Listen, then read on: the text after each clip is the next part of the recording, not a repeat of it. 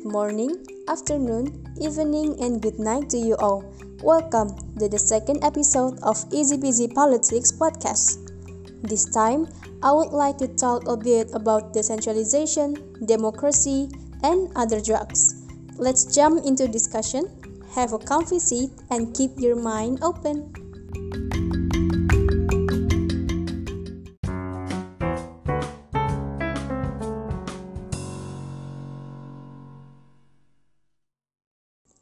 Alright, where do we begin? I think we should start over Indonesia's Big Bang of decentralizations that occur in the context of significant political and economic transitions. It has increased the fiscal, administrative, and political autonomy of Indonesia's local governments. The dynamics of decentralizations were marked by the first democratic elections in 30 years held in 99 and second round of national and local elections 5 years later. The learning by doing process in democracy that Indonesia has experienced since uh, 98 has provided its own lessons, both positive and negative, especially regarding the representation's function, which is shown by the legislature. The impact of the implementation of the democratic system is a change in the Indonesian state administration. One of the most fundamental changes is the policy of decentralization and regional autonomy. Dissatisfaction with the centralization of power during the New Order era made the regions demand autonomy. Their assumption is uh, that a centralized system is considered only able to prosper the elite, while a decentralized system is expected to be able to improve the quality of social, economic, and political life of the community. The relationship between democracy and decentralization can be mutually reinforcing. Decentralization requires democracy as the main prerequisite for the implementation of responsive and accountable local power. Without democracy, decentralization is only oriented toward administrative order and fiscal fluency, which doesn't really pay attention to people aspirations and local political order. Therefore, decentralization can continue without democracy. Democratization does provide a solid foundation for decentralizations and regional autonomy arrangements, but not other way around. The facts show that political decentralization arrangements have not yet promoted the development of effective and well consolidated local democracy.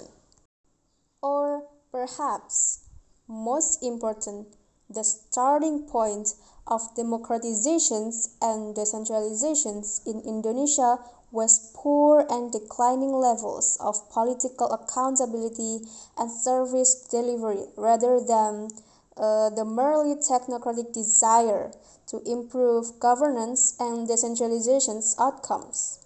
While this starting point for decentralization is not internationally unique, the magnitude of the concurrent democratic transition and decentralization suggests that we can expect import lags in outcomes.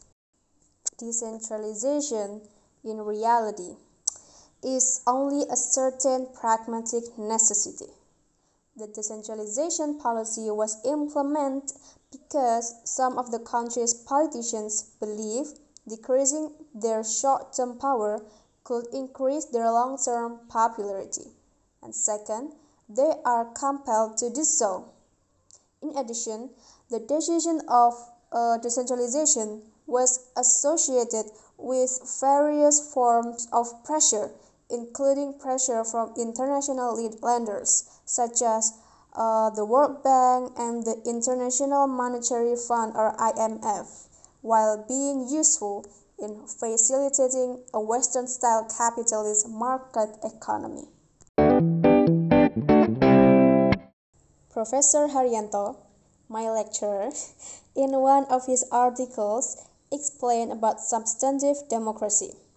In a substantive democracy, public concern becomes the main point uh, in the policy making process, where all citizens are guaranteed political equality and can take part in influencing policy.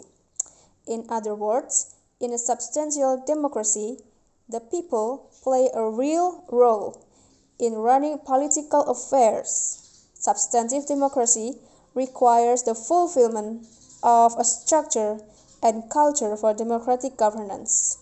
Among them is first, institutionalize of citizens' political participations. Second, effective control of parliament and critical power of civil society. Third, transparency in the policy process. And the last one is accountability to the people as the owner of sovereignty. And again, as we can see, the relationship between decentralization and substantive democracy in Indonesia is in some ways problematic. Hmm. what we need now is how to institutionalize the political participation of citizens, the critical strength of civil society, transparency in the policy process, and accountability to the people.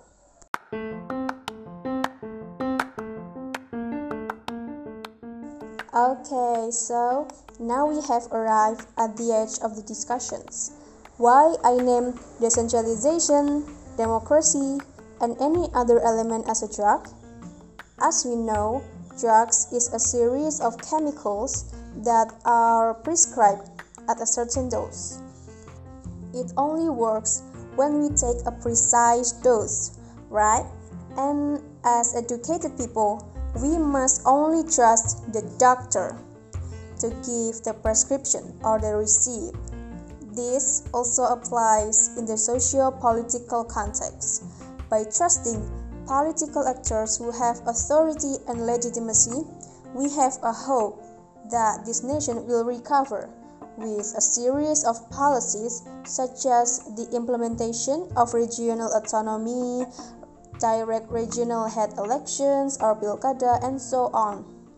However, in measuring this receipt or prescriptions, the political actors who have the authority cannot formulate policies carelessly. They should have enough capacity to make a receipt or prescription in order to heal and protect the patient, or uh, in this context, the nation.